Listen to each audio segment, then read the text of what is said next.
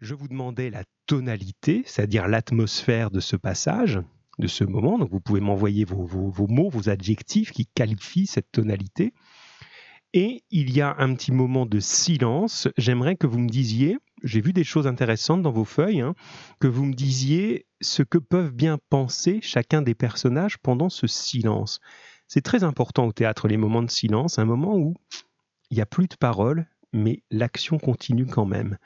On essaye de voir ça. Alors, vous pouvez commencer à m'envoyer des choses. Voilà, Bintou, tu es en train de le faire. Les autres, continuez.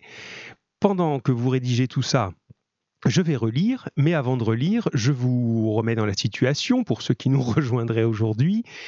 On a laissé Antigone ayant clairement pris sa décision de désobéir à Créon et d'enterrer son frère Polynice.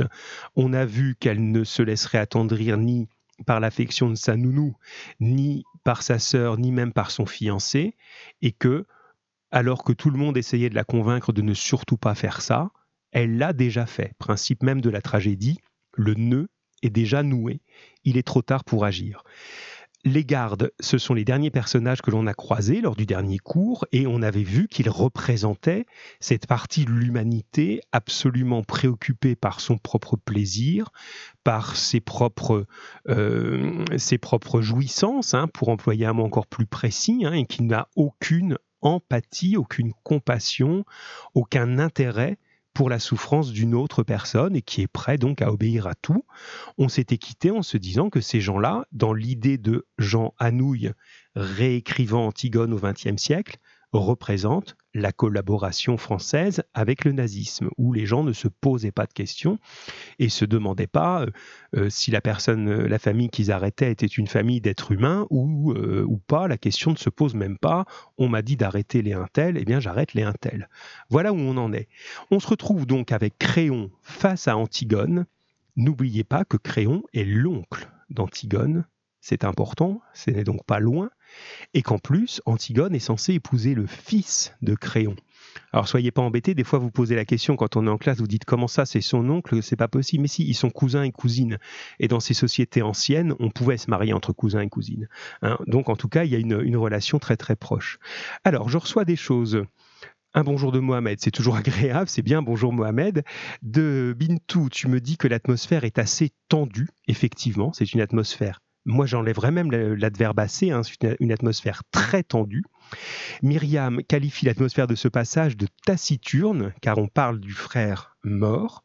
On pense à ça. Taciturne, c'est un joli mot, un mot enfin assez recherché, hein, qui évoque la tristesse. C'est vrai, il y a une espèce de tristesse et presque même de, euh, on pourrait dire qu'ils sont désabusés, puisque tout le monde a conscience maintenant que on n'y arrivera pas, quoi. C'est fichu. Donc cette idée de taciturne, elle est peut-être pas mal ici. Et Maëlia nous parle du silence tout à l'heure. Ah oui, non, tu as répondu déjà avant. Un ton sec, il est très sévère et Antigone parle comme une petite fille. Oui, c'est effectivement ce que tu as mis et c'est bien qu'on puisse le partager ensemble. Euh, il y a euh, une relation effectivement qui au départ est euh, inégale. Hein. On a l'impression que Créon veut utiliser tout son pouvoir, le pouvoir d'être le roi, mais aussi le pouvoir d'être l'oncle et le pouvoir d'être l'adulte, euh, Antigone aussi adulte, mais jeune adulte, et lui d'être l'adulte qui a autorité en fait. Donc c'est juste hein, de voir ça. Allez, je relis ce passage et puis on rentre dans les détails. On est parti. Alors je m'aperçois, oui, vous m'en excuserez, mais en même temps, personne ne me l'a signalé. Donc j'espère juste que vous regardez quand même. Euh, sur mon document de préparation, je vous ai mis de regarder sur YouTube le passage entre... J'avais préparé les, repères et j'ai ensuite pas mis les, les minutes. Donc j'espère que vous avez trouvé. Hein, ça arrive des fois quand je prépare mon document, euh, ben voilà, je fais plusieurs choses à la fois. Bon, toujours est-il que le texte, vous l'aviez après et je vous le lis. C'est Créon qui commence. Avais-tu parlé de ton projet à quelqu'un? Non. Antigone répond bien sûr non. As-tu rencontré quelqu'un sur ta route? Non, personne. Tu es bien sûr? Oui. Alors écoute, tu vas rentrer chez toi, te coucher, dire que tu es malade et que tu n'es pas sorti depuis hier. Ta nourrice dira comme toi Je ferai disparaître ces trois hommes. Antigone Pourquoi? Puisque vous savez bien que je recommencerai. Créon. Pourquoi as-tu tenté d'enterrer ton frère? Antigone je le devais. Créon. Je l'avais interdit. Antigone doucement. Je le devais tout de même. Ceux qu'on n'enterre pas errent éternellement sans jamais trouver de repos. Si mon frère vivant était rentré harassé d'une longue chasse, je lui aurais enlevé ses chaussures, je lui aurais fait à manger, je lui aurais préparé son lit. Polynice aujourd'hui a achevé sa chasse, il rentre à la maison où mon père et ma mère, et Théocle aussi l'attendent. Il a droit au repos. Créon. C'était un révolté et un traître, tu le savais. Antigone, c'était mon frère. Créon, tu avais entendu proclamer l'édit au carrefour, tu avais lu l'affiche sur tous les murs de la ville. Oui. Tu savais le sort qui était promis à celui, quel qu'il soit, qui oserait lui rendre les honneurs funèbres? Oui, je le savais. Tu as peut-être cru que d'être la fille de la fille de l'orgueil de c'était assez pour être au-dessus de la loi Non, je n'ai pas cru cela. La loi est d'abord faite pour toi, Antigone. La loi est d'abord faite pour les filles de rois. Et le passage s'arrêtait ici pour ce, pour ce début. Pour vous, je vais juste le pousser un tout petit peu plus loin de manière à ce que vous ayez les trois ou quatre répliques qui restaient et que j'ai coupé dans le document parce que ça faisait, euh, ça faisait trop long. Réponse d'Antigone. Si j'avais été une servante en train de faire la vaisselle, quand j'ai entendu lire l'édit, ça veut dire la loi, hein, j'aurais essuyé l'eau grasse de mes bras et je serais sorti avec mon tablier pour aller enterrer mon frère. Créon. Si tu, ce n'est pas vrai. Si tu avais été une servante, tu n'aurais pas douté que tu allais mourir, et tu serais resté à pleurer ton frère chez toi. Seulement tu as pensé que tu étais de race royale, ma nièce et ma fille et la fiancée de mon fils, et que, quoi qu'il arrive, je n'oserais pas te faire mourir. Antigone, et on terminera là-dessus, vous vous trompez. J'étais certaine que vous me feriez mourir. Bien, donc moi je suis d'accord avec vous hein, sur cette ambiance qui est très tendue, hein, très dure, très froide, et en même temps, il y a un sentiment d'urgence, parce que si on réfléchit dès ce moment-là, Créon n'a qu'une idée en tête sous ses allures vous allez me la dire, cette idée-là. Sous ces airs un peu autoritaires, vous m'avez dit, on lui parle comme à une petite fille qu'on gronde ou qu'on punit, il est menaçant. Vous avez dû voir euh, dans dans ce qu'on va lire par la suite, hein, dans le, passage suivant, euh, il y a des didascalies, des expressions où il est carrément violent. Il lui serre le bras de plus en plus fort. À un moment, elle dit bah, Tu peux continuer à serrer, de toute façon, j'ai tellement mal que je ne le sens plus, mon bras. Donc il est assez violent. Il est même. Euh, voilà, il lui fait mal, quoi, clairement. Donc, mais malgré ça, il a d'autres d'autres choses. Alors, qui est-ce qui me dit C'est Mathéo. Donc, tu peux répondre aux questions car tu as Eh bien, Mathéo, tu nous appelles ou tu veux que je t'appelle? C'est merveilleux, ça, c'est bien. Euh, Mathéo, eh ben, on y va. Euh, on y va, on y va. Euh, allez, je t'appelle. Je t'appelle. Je suis tout, tout perdu là, hein, à moins que tu sois en train de le faire. Non, c'est moi qui le fais, d'accord. Je suis tout perdu parce que je m'attendais même plus. Je me suis dit, ils m'appelleront pas, tant pis. Hein. Les autres classes, vous verrez, j'en suis, et c'est pas des blagues. Hein. Euh, demander à notre arbitre euh, suprême, qui est Isabelle Chenu, qui, suit toutes nos émissions. Euh, j'en suis à deux lignes de téléphone hein, pour pouvoir les faire faire répondre. Euh, alors, tu me dis non à quoi? Je comprends rien, Mathéo, c'est pas clair. Hein, grand, on essaye d'être un peu sérieux parce qu'on fait court là, mine de rien. Donc, euh, me fais pas euh, oui, non, peut-être, je sais pas, je suis pas sûr. Bon, tu as le numéro, tu appelles si, as, si tu penses que c'est la, la, bonne solution. sinon, tant pis. Hein, moi, je continue comme ça, ça me va très très bien. Voilà. Alors, moi, je reprends. Donc, j'étais en train de vous dire, donc, utilisez euh, ce que vous voulez comme moyen de communication. J'étais en train de, vous dire quel est le but, finalement, de Créon dans tout ça. Malgré sa brutalité, malgré son autorité, il a un but. Si vous pouvez essayer de le formuler pendant qu'on répond aux autres questions. Et la tonalité, c'est fait. On va parler de ce silence, justement, pendant le silence entre les deux personnages. Vous avez, euh, Créon vient de dire, allez, ne dis rien, tu rentres chez toi, tu vas te coucher, tu dis que tu es malade, je ferai disparaître les trois hommes, c'est-à-dire les gardes.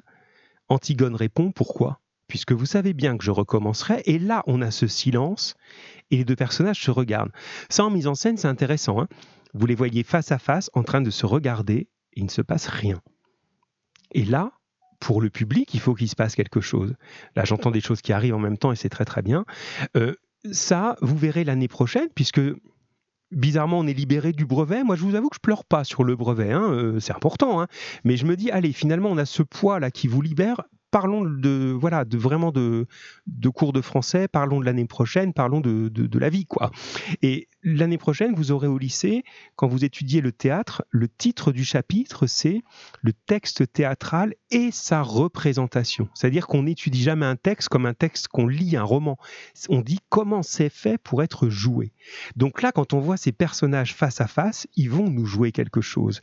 Myriam nous dit, ce silence montre l'arrogance d'Antigone. Très intéressant.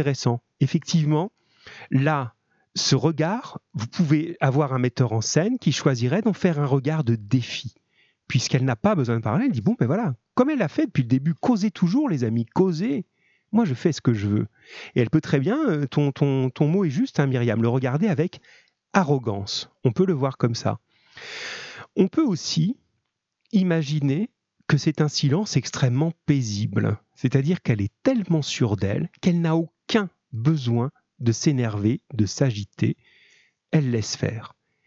Et peut-être que de l'autre côté, du point de vue de Créon, ce silence va être habité, parce qu'un silence est toujours habité, il n'est pas vide, ce silence va être habité par une réflexion sur Antigone. Mais qu'est-ce qui lui prend? Comment faire pour, et là j'attrape ce que me dit euh, Bintou, il veut la sauver, c'est juste. Ça, il faut vraiment le comprendre. Même lorsqu'il est violent, même lorsqu'il est brutal, même lorsqu'il est dur, il n'a qu'une idée en tête, c'est de la sauver. Il se dit, ben, il est presque prêt à un moment, je ne l'ai pas mis dans le passage là, mais vous l'avez dans le texte ou dans ce que vous avez vu en mise en scène, à un moment, il a menace même de la faire torturer. Et si je te faisais torturer, est-ce que tu ferais toujours? Vous voyez, il est prêt à ça. Alors c'est horrible, hein, évidemment, que c'est pas, on va pas défendre ça, mais c'est pour dire à quel point, bon sang, mais tant pis, mais il faut qu'on trouve une solution pour qu'elle ne meure pas. Si elle continue, je serai obligé de la tuer. Voilà. Alors, on est à quelle question me dit euh, me dis-tu? Euh, Alors, on est tout simplement au début hein, du, document. On est à la, à la, deuxième page, si tu veux, dans le premier encadré. Voilà, on est en train de regarder ce que pensent les personnages. Alors ensuite, on arrive voilà, oui, oui, alors il y a des gens qui participent en plus, c'est bien. Il veut la sauver d'elle-même, oui, c'est vrai. Voilà, il veut la sauver d'elle-même. Et puis, euh, en, en prolongation même de ça, il veut se sauver lui-même. Parce que le principe même, c'est bien, ça relance bien ce que tu nous envoies, Isabelle. Le principe même de la tragédie, c'est l'engrenage. L'engrenage, vous savez, c'est ces mécaniques, hein, on en a, je crois, déjà parlé à une autre occasion, c'est ces, roues avec des crans comme ça, dans les moteurs ou dans les horloges. Si j'en fais tourner une, alors ça fait tourner toutes les autres. Vous prenez simplement un vélo, hein, faites tourner le, plateau là au niveau des pédales, ça va faire tourner l'arrière, etc. Donc, il y en a un qui tourne et ça emmène tout le reste. Mais là, c'est la même chose. Si Antigone continue à s'entêter, alors elle mourra, premier malheur, et en plus, qui va ordonner sa mort? Créon, deuxième malheur. Donc s'il n'arrive pas à sauver Antigone, il n'arrivera pas à se sauver, parce qu'après, il faudra qu'il affronte son fils pour dire, bah oui, euh, ta fiancée, je l'ai condamnée à mort. Vous voyez l'idée? Il faudra qu'il s'affronte déjà lui-même, sa conscience, pour dire j'ai condamné ma nièce à mort et ma future, euh, euh, la future femme de mon fils. Donc il y a quelque chose qui est ils sont dans le même bateau, complètement. Continuons. Alors, Créon, tu me dis, euh, Mathéo, donc c'est bien, tu es actif, ça va. Euh, il veut sauver Antigone, mais pourquoi il dit qu'il veut la torturer? Voilà, c'est bien ces questions-là, c'est chouette de relancer comme ça, les amis. Alors, parce que il euh, applique un proverbe qui est très contestable, mais en tout cas c'est celui qu'il applique, c'est de dire de deux, quand on a deux mots, mots c'est le pluriel de mal, hein, de deux choses qui font mal, il vaut mieux choisir le moindre, le moins grave. Se dit, bon, là, je n'arrive pas à la convaincre. On sent que Antigone, elle a une volonté incroyable. Vous ne pouvez pas l'empêcher. Se dit, bon, qu'est-ce que je peux faire? Elle va mourir. Maintenant, il se dit, bon, peut-être qu'elle va céder à la torture et que si je la fais torturer, elle va arrêter. Bien sûr que c'est horrible de faire torturer euh, quelqu'un en général, et encore plus ici sa nièce, mais il se dit il vaut mieux ça. Vous voyez, si je prends une comparaison, une métaphore, pour euh, t'expliquer ça plus clairement, Mathéo, encore, imaginons quelqu'un qui, euh, il y a un tremblement de terre, je sais pas, une maison qui s'écroule, on n'est pas à court de catastrophe, hein, et il est bloqué dans les débris comme ça, il a sa jambe qui est écrasée. Bon, le docteur, il voit ça, qui vient le sauver, il se dit bon ben voilà, il n'y a pas 50 solutions, soit cet homme va mourir là, écrasé sous sa maison, soit je vais lui couper la jambe et il vivra. Alors, euh, il vivra, mais avec une jambe coupée. Donc, il va choisir ça. Il va dire, euh, bien sûr, c'est pas bien, c'est pas marrant pour cet homme-là d'avoir une jambe en moins, mais au moins, il va pas mourir. Mais il fait pareil, Créon. C'est pas marrant de torturer Antigone ou de, de lui faire du mal, mais au moins, elle ne mourra pas. C'est ça son idée. Voilà, tu dis il veut lui faire peur, mais est-ce qu'il l'aurait fait? Ah ben ça c'est une bonne question. Est-ce qu'il l'aurait fait? Le texte ne le dit pas. Le texte dit si je te fais torturer. Et elle répond assez, euh, assez clairement. Et c'est c'est chouette parce qu'elle ne fait pas, à un moment, vous avez le mot fanfaronne. Elle fait pas la fanfaronne. La fanfaronne, c'est la vantarde, celle qui fait ouais, même pas peur, euh, j'en ai rien à faire, fais ce que tu veux. Elle dit oui, oui, si, si tu me fais torturer, je vais crier, je vais te supplier d'arrêter et je vais jurer que je ne le ferai plus. Parce que j'aurai mal, je vais jurer que je ne le ferai plus. Mais elle ajoute, mais après, quand j'aurai plus mal, eh ben, je recommencerai voyez C'est-à-dire qu'elle est à la fois très, très insolente hein, dans l'idée euh, je vais y aller, mais en même temps, elle fait pas la brave. Elle dit oui, bien sûr, devant la torture, euh, je vais pas être euh, courageux, je vais avoir très très mal, je vais crier, je vais te supplier, je vais promettre tout ce que tu voudras, mais je le ferai pas. Après, je le ferai pas. Ça, ça nous amène, et merci Mathéo d'avoir insisté sur ce point, tu vois, à toujours garder en tête cette idée que Jean Anouilh utilise l'histoire d'Antigone pour parler de la résistance française pendant la Deuxième Guerre mondiale. Pendant la Deuxième Guerre mondiale, pour les résistants français et pour bien d'autres gens, la torture était une pratique qu'ils subissaient tous les jours. Alors je ne sais pas où vous en êtes maintenant en histoire avec euh, le, fonctionnement du confinement, mais j'imagine que vous n'arrivez pas trop loin de la Deuxième Guerre mondiale. Vous avez des résistants dont un euh, le chef de la résistance française, un très important, très connu, qui s'appelait Jean Moulin. Euh, dites-moi hein, si vous avez travaillé sur lui ou pas encore.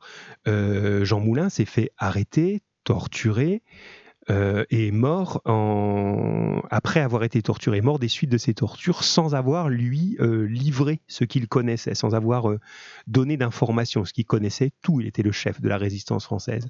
Donc ils n'ont pas réussi à le faire parler, mais énormément de résistants ont subi cette torture et, les tortures les plus épouvantables pour leur faire livrer leurs copains, leurs compagnons d'armes, pour euh, leur faire livrer leurs plans. Enfin, vous voyez ça.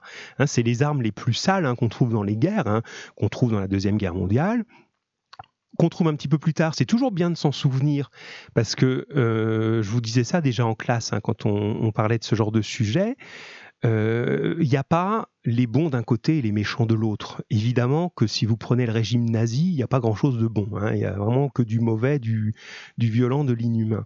Et donc là, nous, on était plutôt du côté des victimes. Mais cette idée de la torture, vous la retrouverez, je crois que c'est à votre programme de troisième aussi, pendant la guerre d'Algérie.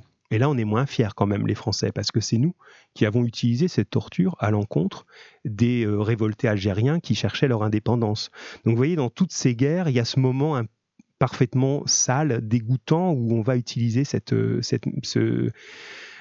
méthode-là.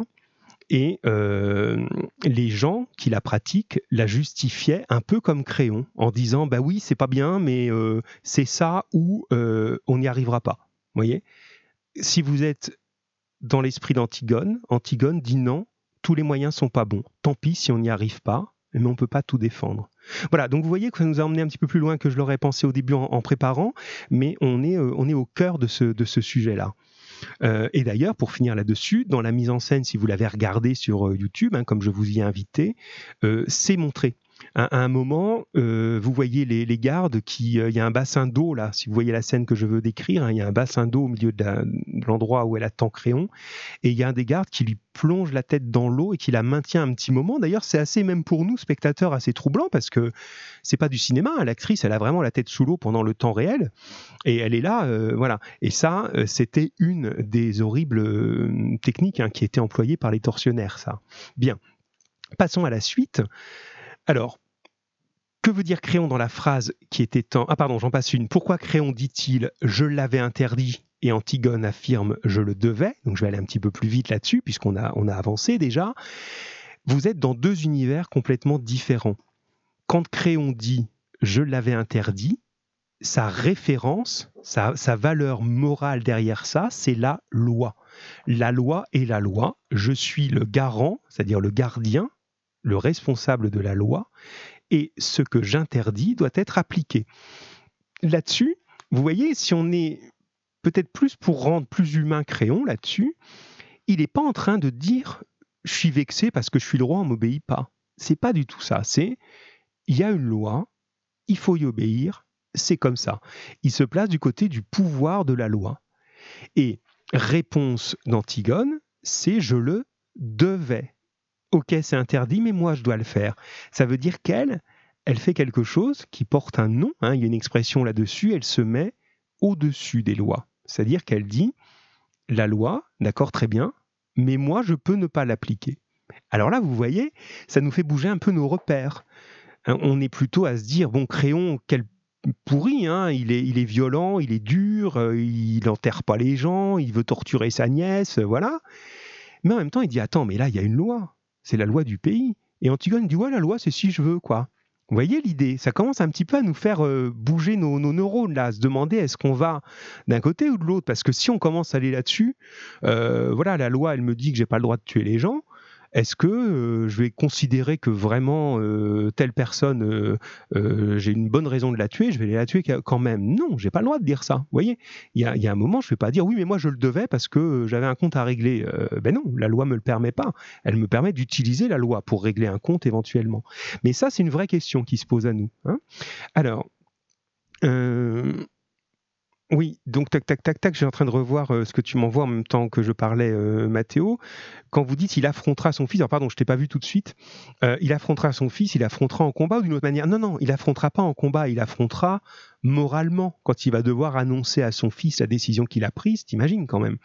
Et euh, pour ne pas avoir de reproches et, se faire respecter, voilà, c'est l'idée de se faire respecter, mais pas trop de se faire respecter lui. C'est-à-dire que c'est une dimension importante de Créon. Créon, lui, il s'efface derrière la loi.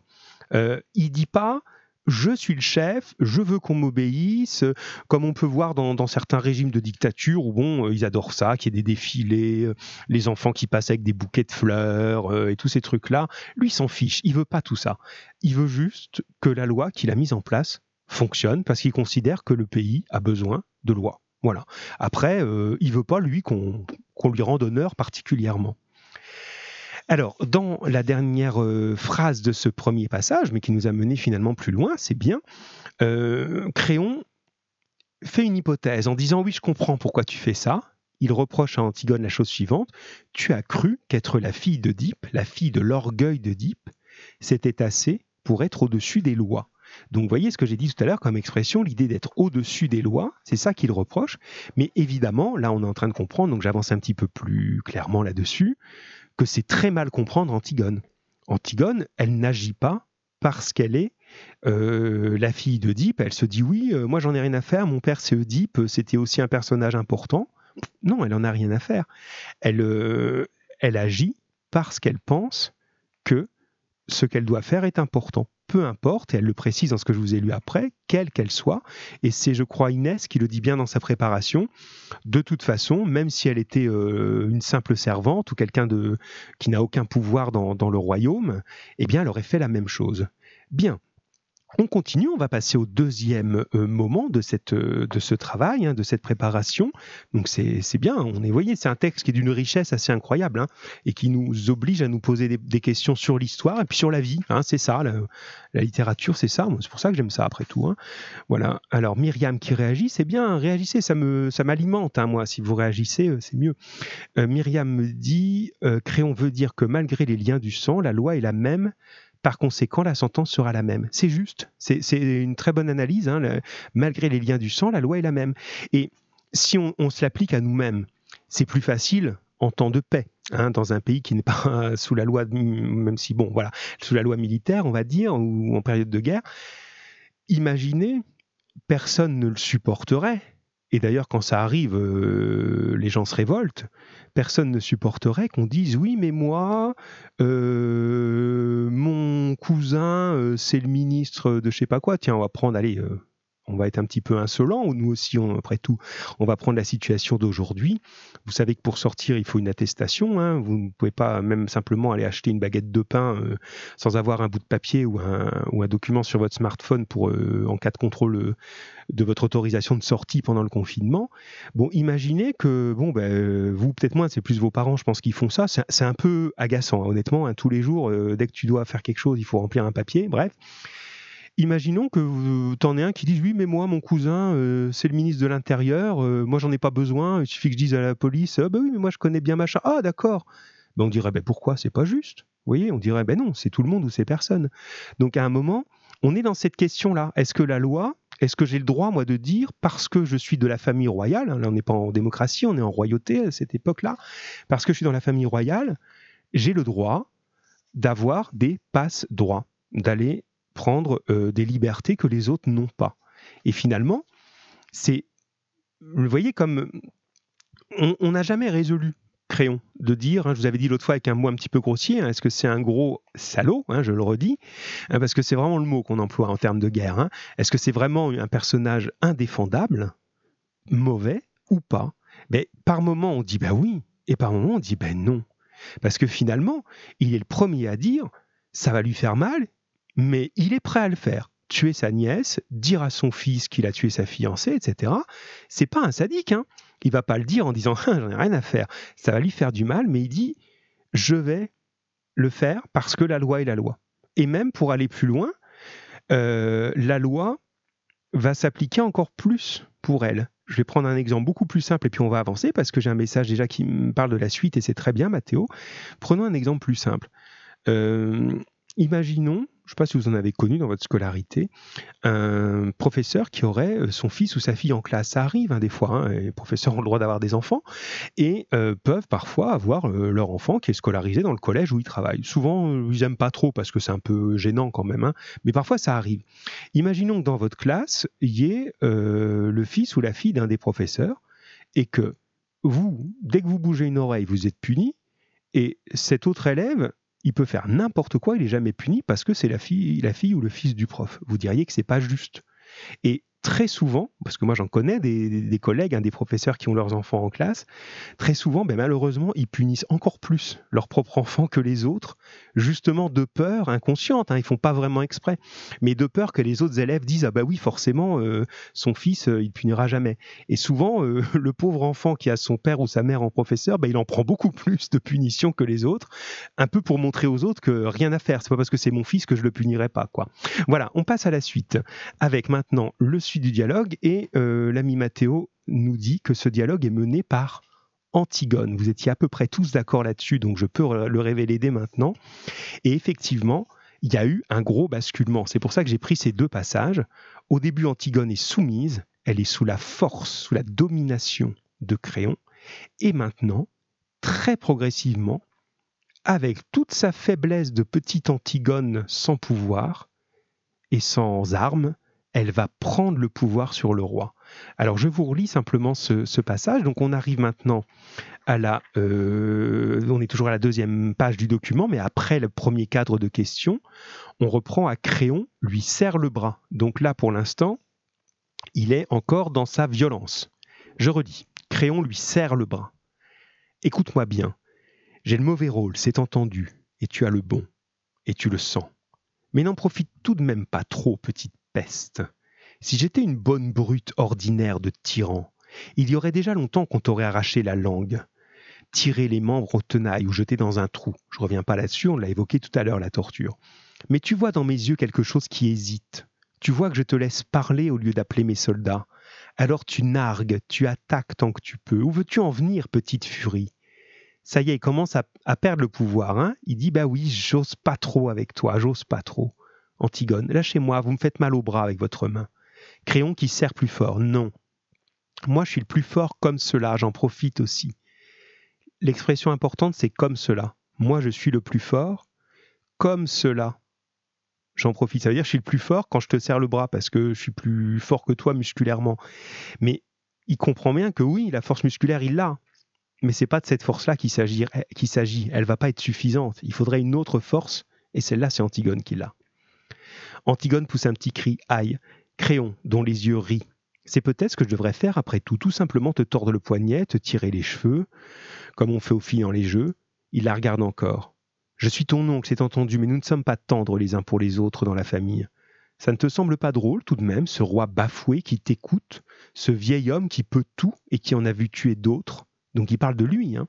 je t'assure, est d'aussi attendrissant que toi, et qui est là à se donner toute cette peine pour essayer de t'empêcher de mourir.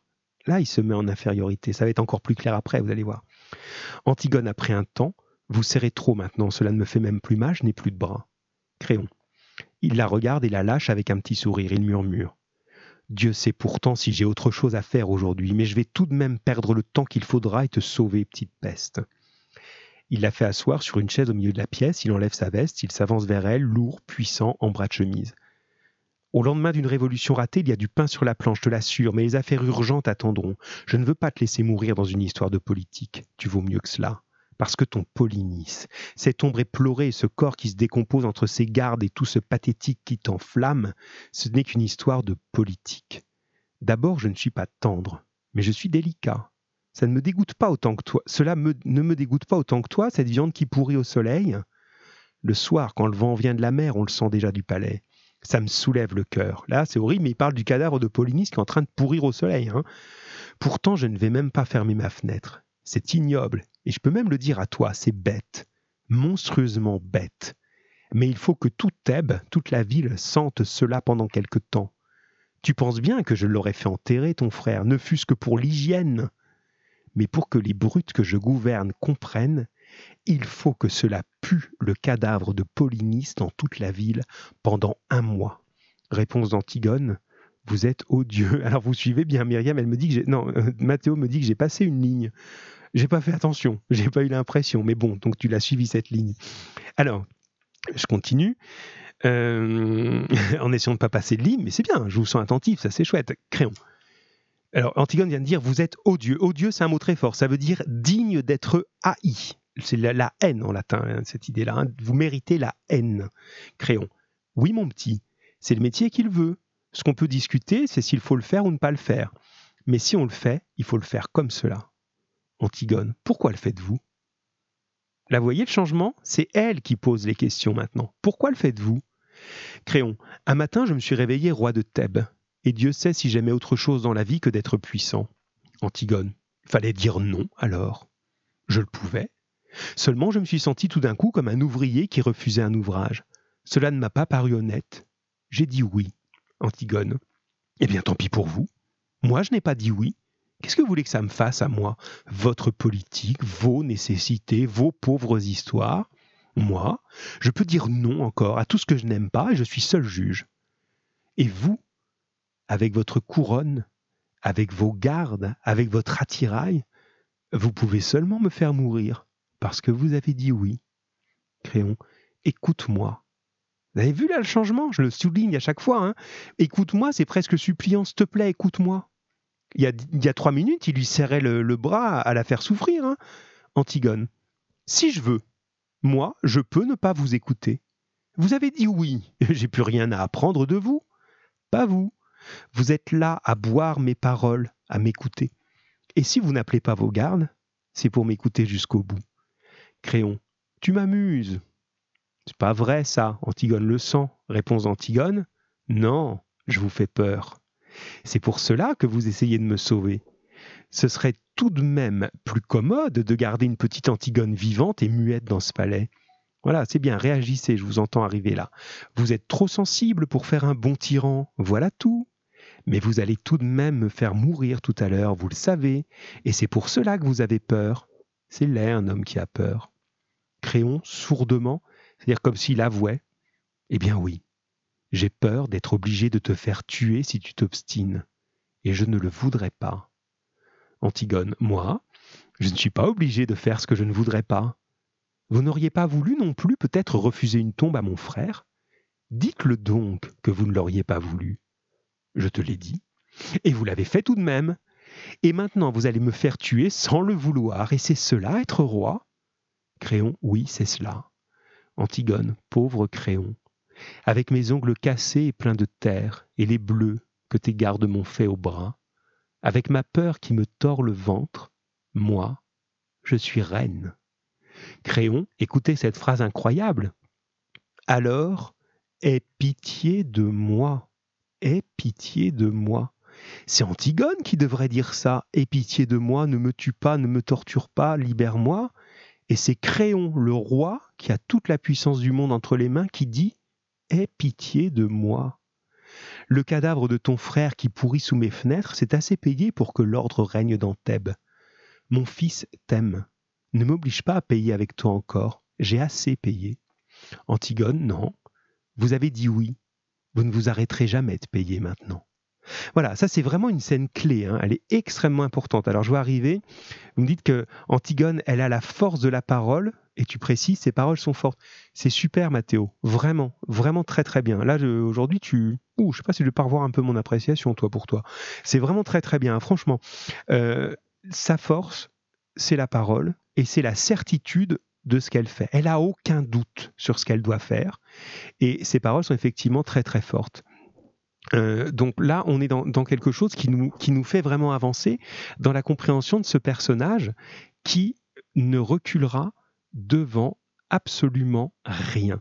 Alors si je reprends pour m'appuyer sur les, questions que je vous ai euh, posées hein, de manière plus précise, alors qui mène le dialogue, on n'y revient pas, c'est Antigone, hein, elle mène le dialogue, très important hein, dans un texte de théâtre, qui dirige. Donc là, c'est elle.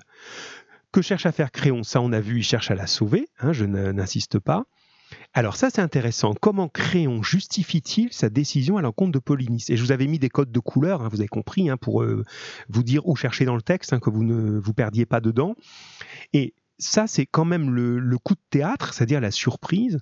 En fait, il en a rien à faire. C'est-à-dire que Créon, il ne croit pas un instant à cette histoire d'âme errante, etc. Il veut faire un exemple. C'est-à-dire qu'à un moment, il fait ça parce qu'il pense que c'est le seul moyen de faire en sorte que les gens obéissent. Voilà. Et lui, il a horreur de ça. Ça l'amuse pas du tout. Il est le premier à dire même, mais regarde, rien que, c'est un peu horrible ce que je vous dis là, mais rien que l'odeur est insupportable. Si je m'écoutais moi, euh, j'irais l'enterrer rien que pour pas sentir cette odeur horrible là. Mais il faut que ça sente pour que les gens comprennent.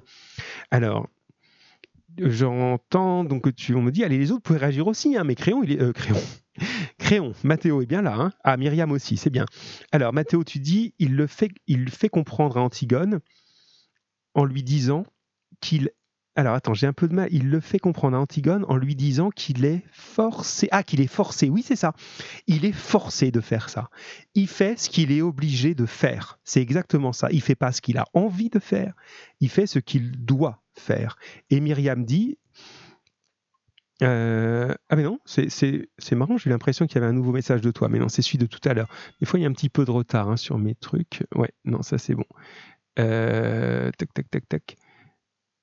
Ah oui, oui, même si Antigone est de sang royal, c'est ce que tu dis, Myriam, elle devait mourir comme la loi l'indique, exactement. Donc lui, il est obligé de faire les choses. Et ça ne l'intéresse absolument pas, il n'écoute pas sa propre euh, conscience. Mohamed qui réagit avec nous, et c'est bien, Mohamed, c'est très appréciable. Même si, alors, hop là, même si Antigone est de la famille de Créon, elle devra mourir malgré tout. Voilà, on en arrive tous à cette conclusion-là. Et ça, c'est quelque chose qui s'impose à lui, clairement. Bien. Alors, l'élément important, si vous regardez dans cette scène, ce qui pourrait peut-être la résumer, c'est une expression double. C'est, pour lui, j'avais pas envie d'être roi, ce qui est quand même assez rare. Hein. Les gens, euh, ils se battent pour le pouvoir, hein, généralement. Hein. Mais lui, bon, il n'a pas eu le choix. Souvenez-vous de l'histoire, il est le dernier homme de la dynastie, de la famille royale. Il n'y a que les hommes à cette époque qui peuvent régner. C'est lui qui doit prendre le poste. Il n'en avait pas envie. Normalement, si Oedipe n'avait pas eu les ennuis qu'il a eus, c'était pas à lui d'être roi. Mais bon, il faut qu'il le fasse. Bien. Il est roi. Il dit à partir du moment où j'ai dit oui, je vais être roi, alors je vais le faire à fond. Ça m'amuse pas, mais je vais le faire il a dit oui. Et Antigone, elle, elle oppose à ça, eh bien, fallait dire non. Vous voyez? Quelqu'un tout à l'heure a dit quelque chose d'un peu enfantin. Elle a quelque chose d'enfantin, cette espèce de liberté absolue que voudrait l'enfant. Et parfois, quand on est... Euh, euh, vous êtes confronté, vous, à ça des fois, quand un, parent ou un adulte dit euh, ça m'amuse pas non plus, mais faut le faire comme ça. Et vous, vous vous dites, ben alors, ça l'amuse pas, il a qu'à pas le faire, quoi. Sauf que à un moment, l'adulte va vous dire bah oui, mais on n'a pas le choix. C'est comme ça qu'on doit faire euh, parce que euh, il y a des, dangers, parce qu'il y a des choses qui qui sont pas agréables à faire sur le moment, mais qui ont un but. Et là, c'est la même idée. En gros, si je le fais pas, pense Créon, alors c'est le désordre total dans la ville. Les gens vont s'entretuer dans les rues, vont brûler les maisons. Et si je veux éviter ça, alors il faut que je prenne des lois fortes. Alors vous êtes en train de me dire, Bintou, il fait comprendre que si elle continue, il sera obligé de la tuer. Absolument. Il sera obligé. Il n'en a pas envie, mais il sera obligé de le faire. Et euh, Mathéo confirme ça en disant les avantages pour Antigone de dire non et qu'elle fait comme si elle pouvait contourner les règles.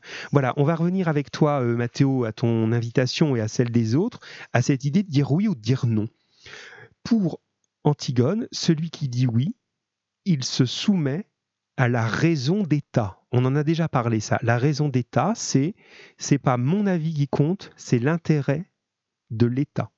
Et tant pis si je dois y sacrifier mon ma propre nièce. Deuxième conséquence, il n'y a pas de retour possible. La loi est faite, c'est trop tard. Il peut pas revenir en arrière pour dire bon, dans la loi que j'ai dite, c'est sauf si c'est ma nièce. Hein. C'est pas possible. La loi elle est faite, il n'y a pas de retour en arrière. Et la troisième chose, c'est donc être aliéné. Aliéné, ça veut dire ne plus être soi-même. En fait, il perd sa liberté. Et bizarrement, en ayant du pouvoir, il n'a plus de pouvoir. Ça paraît étrange, dit comme ça. Hein. il a du pouvoir, mais en appliquant le pouvoir, eh bien, il perd son simple pouvoir de dire mais je fais ce que j'ai envie de faire. Il a plus ce pouvoir-là. Et en face, Antigone, quand elle dit non, elle dit mais je n'obéis qu'à moi-même. Son idéal, il a un nom hein, en politique, ça s'appelle l'anarchie. Hein, il a l'idée que on pourrait se gouverner sans loi. Je j'ai en moi la capacité de me gouverner, j'ai pas besoin d'obéir à une loi. Moi, je fais ce que je veux. C'est aussi pour elle aller vers la mort. Ok, je vais en mourir de ça, mais je garde quelque chose qui s'appelle mon libre arbitre. Le libre arbitre, c'est la liberté de décision personnelle. Comme un arbitre en sport, hein. l'arbitre, il décide, on n'a pas le droit de le contredire. Ce qu'a dit l'arbitre, on se soumet. Quand on a du libre arbitre, c'est moi-même mon arbitre. Je suis capable de décider. Alors, Mohamed dit la loi est intransigeante et elle ne fait pas d'exception. C'est ça. Hein. les, les, latins disaient dura lex sed lex, ce qui signifie la loi est dure, mais c'est la loi. Voilà. Et on n'a pas le droit de, faire autrement. Euh, et hum, Myriam ajoutait euh, les avantages de dire non font qu'elle peut décider de ses propres choix seule sans que personne ne lui soit faire. Je ne sais plus si je l'ai lu tout à l'heure, mais en tout cas, c'est bien. Voilà, on est vraiment dans cette idée de décider seule. Avoir tellement de pouvoir, c'est n'en avoir plus. Et finalement, à la fin de cette scène, les rôles sont complètement inversés. Hein. Vous avez, j'ai insisté en lisant euh, Créon qui dit Aie pitié de moi et Antigone qui dit Mais alors moi, je suis la reine. J'ai rien, j'ai les ongles pleins de terre parce que je viens d'aller gratter la terre là. Toi, tu as une couronne, tu as des gardes, et c'est moi la reine, c'est pas toi. Alors que lui, il a tout le pouvoir, il a qu'à claquer dans les doigts pour appeler deux gardes et puis faire tuer qui il veut sans procès. Euh, il a tout, c'est un roi absolu. Et pourtant, il n'a aucun pouvoir. Le rôle s'inverse, dit, euh, je vous appelle Antigone et Créon, hein, dit Mathéo, euh, car le roi demande pitié à la place d'Antigone et Antigone prend le dessus de Créon. C'est exactement ça. C'est exactement ça. Il a aucun pouvoir de l'empêcher de mourir alors qu'il ferait n'importe quoi pour l'empêcher de mourir. Bon, et eh, vous êtes super réactif hein, sur ce thème, mais en même temps, c'est impossible que ça vous touche pas. C'est un, texte qui nous, fait vraiment réfléchir, hein, qui, est, vraiment magnifique. Hein. C'est un des beaux morceaux de votre, programme, ça. Alors, euh, voilà, les rôles s'inversent, on a donc répondu, bah, c'est bien. J'arrive à la euh, grande tirade, si je ne me trompe pas dans mes pages, non, c'est bon. La, tirade, en, théâtre, ça signifie une longue réplique, hein, une réplique qui s'étire. Et Créon va s'expliquer un petit peu. Alors, je vais la relire avec vous et vous allez me redonner, pendant ce temps-là, les questions du, dernier cadre hein, qui nous restait là-dessus je vous parle d'une longue métaphore. Donc, c'est pas pour rien qu'on a révisé les figures de style avant. Hein. J'essaye d'enchaîner quand même les idées. On en a besoin pour un texte comme celui-là. Il fait une longue métaphore. Alors, une métaphore, pour ceux qui auraient un petit peu oublié, c'est comparer quelque chose à autre chose. Mais parfois, on ne dit pas de quoi on parle. C'est-à-dire que le lecteur est capable de le deviner. Ça va? Si je dis Oh là là, ici, euh, c'est vraiment un four. euh, J'ai passé l'après-midi dans un four. Personne d'entre vous n'est idiot. Vous vous doutez bien que je suis pas un poulet, que j'ai pas passé l'après-midi à rôtir dans un four. C'est que je suis en train de vous dire que j'étais dans une pièce où il faisait très chaud. Et j'ai passé l'après-midi à avoir très chaud. Donc en disant un four, vous comprenez que four égale endroit chaud et pas forcément un vrai four. Bon ben lui, dans sa métaphore, il va utiliser des mots pour décrire quelque chose et nous faire comprendre autre chose. C'est ça que je voulais vous faire euh, voir et je vous ai donné une indication importante, comme vous êtes un peu seul chez vous pour travailler. Euh, il va parler d'une barque, d'un petit bateau, et cette barque, dans son idée, c'est la métaphore du pays. Il compare son pays à une barque. D'accord? Lisons ça et vous allez me dire un petit peu quels sont les éléments de cette métaphore après. Vous pouvez commencer à les envoyer si vous les avez sous la main pendant que je lis. Créon donc parle tout seul. Mais bon Dieu, essaie de comprendre une minute, toi aussi, petite idiote. J'ai bien essayé de te comprendre, moi. Il faut pourtant qu'il y en ait qui disent oui. Il faut pourtant qu'il y en ait qui mènent la barque. Cela prend l'eau de toutes parts, c'est plein de crimes, de bêtises, de misère. Et le gouvernail est là qui ballotte. L'équipage ne veut plus rien faire, il ne pense qu'à piller la cale et les officiers sont déjà en train de se construire un petit radeau confortable, rien que pour eux, et avec toute la provision d'eau douce pour tirer au moins leurs eaux de là. Et le mât craque, et le vent souffle, et les voiles vont se déchirer, et toutes ces brutes vont crever tout ensemble, parce qu'elles ne pensent qu'à leur à leur précieuse peau et à leurs petites affaires. Crois-tu alors qu'on a le temps de faire le raffiné, de savoir s'il faut dire oui ou non, de se demander s'il ne faudra pas payer trop cher un jour et si on pourra encore être un homme après? On prend le bout de bois, on redresse devant la montagne d'eau, on gueule un ordre et on tire dans le tas sur le premier qui s'avance. Dans le tas. Cela n'a pas de nom. C'est comme la vague qui vient de s'abattre sur le pont devant vous, le vent qui vous gifle, et la chose qui tombe devant le groupe n'a pas de nom. C'était peut-être celui qui t'avait donné du feu en souriant la veille. Il n'a plus de nom. Et toi non plus, tu n'as plus de nom cramponné à la barre. Il n'y a que le bateau qui est un nom et la tempête. Est-ce que tu le comprends cela? Voilà cette longue tirade. Alors, si on part du principe que la barque, c'est le, euh, le pays. Très bien. Donc je vous demandais euh, de, vous, de réfléchir à ce que pouvaient bien être les autres éléments que j'avais mis en fluo. Par exemple, qu'est-ce que ça veut dire la barque prend l'eau de toutes parts? Alors là, j'ai pas vu arriver beaucoup de réponses de votre part là. Enfin sur le ce que m'avez rendu si, mais sur SMS moins. Ah ça y est, c'est en train d'arriver. Il faut que je vous laisse le temps. Alors Maëlia dit la barque prend l'eau. Hop là, et elle est en train d'en envoyer d'autres, c'est bien. C'est comme si personne ne respectait les lois. C'est exactement ça. Quand la barque prend l'eau, ça veut dire la barque est en danger. Hein, si une barque prend l'eau, elle va couler. Donc le pays est face à des dangers mortels pour lui. C'est ça qu'il veut nous dire. Ensuite, euh, je reprends chez Mathéo, le gouvernail représente Créon. Hein. le gouvernail, c'est le gouvernement, hein, ce qui permet de faire diriger le bateau. Donc c'est le pouvoir, le gouvernail. Donc Créon, tu as raison.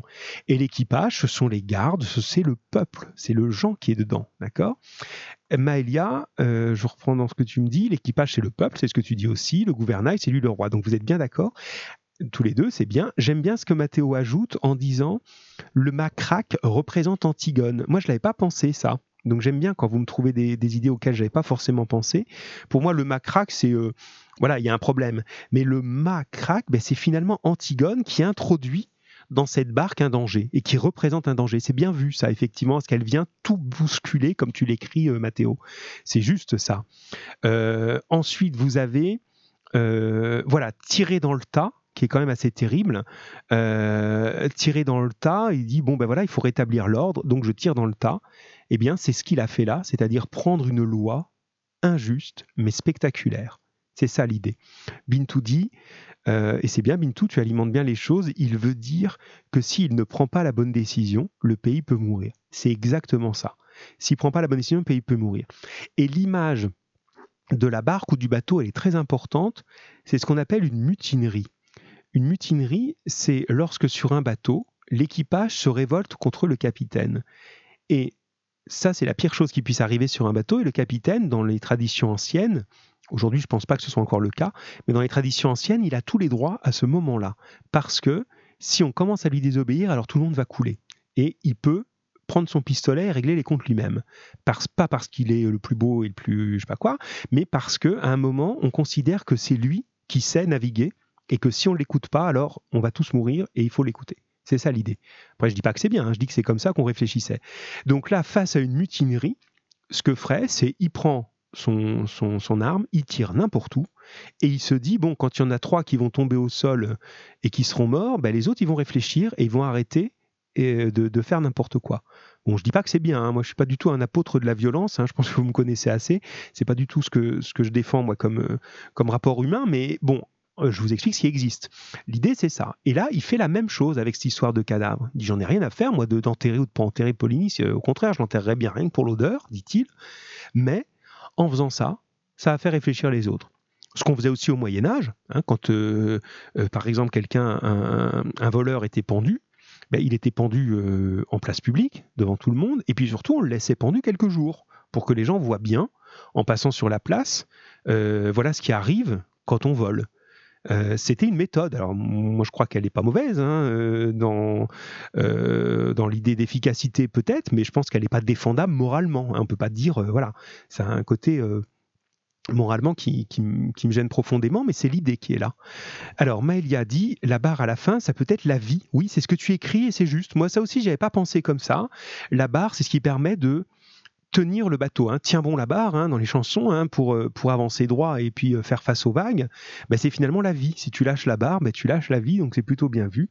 Et Myriam nous dit dans ce passage, il va effectivement désigner les choses auxquelles il doit faire face tout au long de son règne. C'est ça, gouverner, c'est amener le bateau à bon port sans qu'il coule au milieu de la tempête. Et la tempête, il faut la régler. C'est ça qu'il dit. Et vraiment, son idée, lui, c'est comme une défense pour lui. C'est de dire, mais bon, ok, c'est pas toujours bien ce que je fais, c'est pas toujours joli, je, suis capable de condamner des gens à mort, etc. Mais c'est pas parce que je suis sadique, parce que j'aime faire du mal aux gens, c'est parce que je considère que c'est le seul moyen de sauver le pays. Voilà l'idée. Alors ça, c'est toujours quelque chose qui doit nous faire réfléchir aussi, parce que est-ce que c'est en ce nom qu'on peut faire tout et n'importe quoi Ou est-ce que la vie est une valeur supérieure? Moi, je pense plutôt ça. À vous de voir. Mais en tout cas, Antigone dit oui, non, mais d'accord, très bien ton histoire de bateau, mais moi, je fais ce que je dois faire. Voilà l'idée. Sur ce passage, donc c'est bien, vous avez été incroyablement réactif et vraiment euh, très très intéressant hein, dans, vos, dans vos remarques, hein. c'est très très chouette. Il nous reste peu de temps, donc je vais passer assez vite et juste un tout petit peu en, enclencher la petite partie grammaire, mais j'ai vraiment peu de temps parce que voilà, j'ai euh, même si on n'a pas des journées très remplies, mais j'ai quand même un, petit rendez-vous juste après auquel il faut que que je que je rende honneur. Voilà. Alors, je termine quand même tranquillement avec vous hein, dans le temps qui nous est imparti. Euh, je vous demandais dans cette même réplique ou dans une des répliques qu'on a vues en tout cas, d'observer les histoires de phrases simples et phrases complexes. Plusieurs m'ont dit oula, c'est pas très clair ça, des élèves où voilà, je sais dont vous travaillez sérieusement.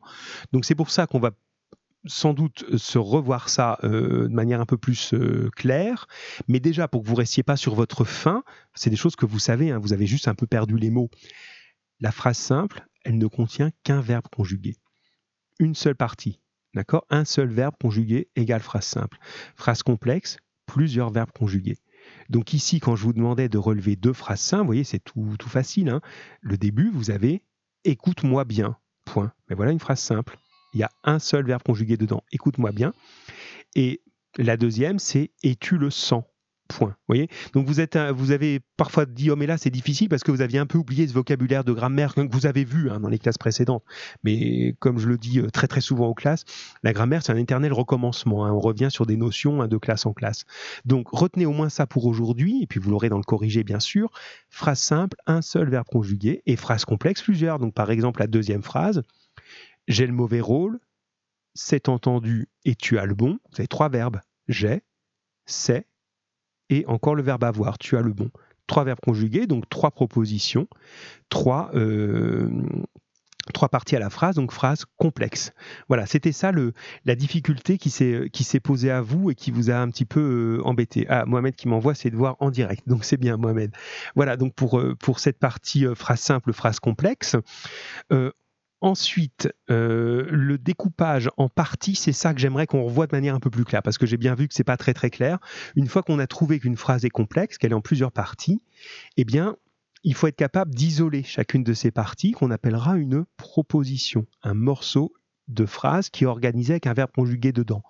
Donc dans l'exemple de tout à l'heure, j'ai le mauvais rôle, c'est une partie. C'est entendu, c'est une deuxième partie. Tu as le bon, c'est une troisième partie. Vous avez trois idées trois propositions dans cette phrase. Je reste sur ça pour le moment. Euh, je, voudrais qu'on l'approfondisse à partir du corriger après parce que j'ai bien vu encore une fois que c'était pas très très clair. Juste quand même pour répondre aux deux dernières, on cherchait une phrase dans laquelle Créon se pose une question et je vous redemandais, dans la suite de ce qu'on avait fait, hein, j'espère que vous voyez qu'il y a une suite dans ce qu'on fait, si c'était du discours direct ou indirect, ça vous l'avez trouvé. Hein, c'est quand il dit euh, Je me demande euh, si, alors ça y est, je l'ai perdu, je l'avais pourtant souligné, tac tac, mais c'est je me demande si quelque chose, allez, envoyez-moi ça avant que je la retrouve. Ah voilà, je me demande où tu veux en venir. Non, je l'ai trouvé. Je me demande où tu veux en venir. Il se pose une question et c'est de manière indirecte. vous avez deux. Voilà, et Anas, tu dis c'est au discours indirect, c'est très bien. Bravo Anas, c'était bien attentif, il n'y a pas de problème. Donc on a bien dans la même phrase, je me demande où tu veux en venir, il n'y a pas de guillemets, il n'y a pas le point d'interrogation, il n'est pas en train de poser la question directement, il est en train de reformuler sa question, de, la résumer. Donc vous avez bien vu le discours indirect, ça c'est bien. Ça je crois que vous l'avez assimilé. Hein. On a dû s'y reprendre en deux fois, mais c'est pas grave, hein. pas la peine de courir, hein. autant qu'on fasse les choses bien. Et ça c'est bon. Tout le monde a, enfin tous ceux qui, interviennent et qui m'ont rendu les devoirs, vous avez bien compris ça. Et ça j'en suis très très satisfait. Allez la dernière, comme ça on est, on aura tout fait comment sont reliées les deux propositions, c'est-à-dire les deux parties qui constituent la phrase en caractère gras? Je vous la relis. Tu te sens forte car tu es la fille de l'orgueil d'Oedipe. Alors j'avais une bonne réponse chez Maëlia de souvenir, hein, mais il n'y a pas qu'elle, mais je me souviens de, ton devoir tout à l'heure que j'ai corrigé. C'est relié par car, qui est une conjonction de coordination. Je crois qu'Inès, tu l'avais aussi ça. Hein, on a effectivement, tu te sens forte. Quel est le lien? C'est car car tu es la fille de l'orgueil Deep. Donc c'est deux propositions, on va dire qu'elles sont reliées par un rapport logique de cause. Ça, les rapports logiques, on en avait parlé dans l'ancien temps quand on allait encore en classe. Bien, chers élèves, on est euh, arrivé au bout de notre euh, horaire et de notre texte vraiment, vous êtes toujours aussi déroutant hein, dans le sens où euh, on ne sait jamais trop par quel bout vous allez prendre les choses. Vous avez été très très actif et intéressant dans vos remarques sur ce texte. Hein, ça, euh, bravo et je vous en félicite. Mais qu'est-ce que ce serait bien qu'on entende un peu votre voix? Bon, c'est bien, moi j'aime bien vous lire et puis vous avez des, vraies remarques hein, dans ce que vous faites. Mais bon, voilà, en tout cas, on avance là-dessus pour nous, aujourd'hui, c'est terminé. Ce que je vous propose, c'est que je vous envoie le corrigé, comme d'habitude, et je vous enverrai euh, ce qu'il faut faire sur la fin hein, pour les vacances. On considère que c'est quand même les vacances. Hein, c'est voilà, un peu bizarre, mais c'est comme ça. Donc, on va faire exactement comme si on était en classe. Et souvent, hein, vous le savez, en classe avant les vacances scolaires, on vous donne un travail pour les vacances. Ça peut être un livre à lire, ça peut être un DM, ça peut être un truc comme ça. Mais vous, vous aurez quoi à lire la fin d'Antigone ou à le regarder sur YouTube. Hein, ça, c'est aussi bien, hein, c'est le même texte. Et je vous demanderai d'analyser la fin. Je vous poserai des questions dessus. Ce sera le DM de vacances, si vous voulez, sur ce point-là. Après, on va voir, on peut continuer à échanger par mail.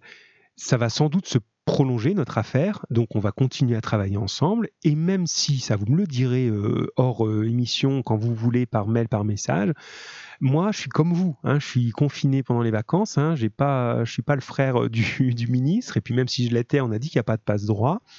Donc je vais pas partir et euh, je suis là pour vous. Donc si vous voulez qu'on continue à travailler, qu'on intervienne comme on est intervenu là, peut-être moins, hein, moins souvent, mais peut-être une fois pendant les vacances ou deux fois, moi je suis partant. Hein, je, j'y vois aucun inconvénient. Euh, et dans tous les cas, le mail que vous avez, le numéro de téléphone que vous avez, Pronote, ça marche toujours. Euh, je suis là. Vous pouvez m'envoyer des choses, des questions, des problèmes, euh, vos travaux et tout ça. Voilà, jeunes gens. Euh, je peux te renvoyer le lien du film, Yacine. Il est dans les documents que j'envoie, mais peut-être que tu n'arrives pas à tous les ouvrir. Mais je vais le remettre, il n'y a aucun problème, je t'envoie le lien. Euh, sinon, sur YouTube, tu mets Antigone Anouille et c'est le seul qui est en film complet. Tu le trouveras facilement, mais je vais te l'envoyer, il n'y a pas de souci.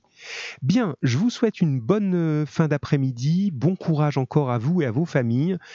Euh, et puis prenez votre mal en patience. Hein. Vous, savez qu'on attend une intervention du président de la République euh, lundi, si j'ai bien retenu, et on sait d'avance qu'il va nous annoncer que, le confinement est prolongé. Donc voilà, je sais que c'est pas marrant pour vous ni pour nous. Courage les amis et continuez à travailler de votre mieux parce que on va en sortir un jour et ce jour-là, ben, vous préparerez votre entrée au lycée. Allez, prenez soin de vous chers enfants, à bientôt.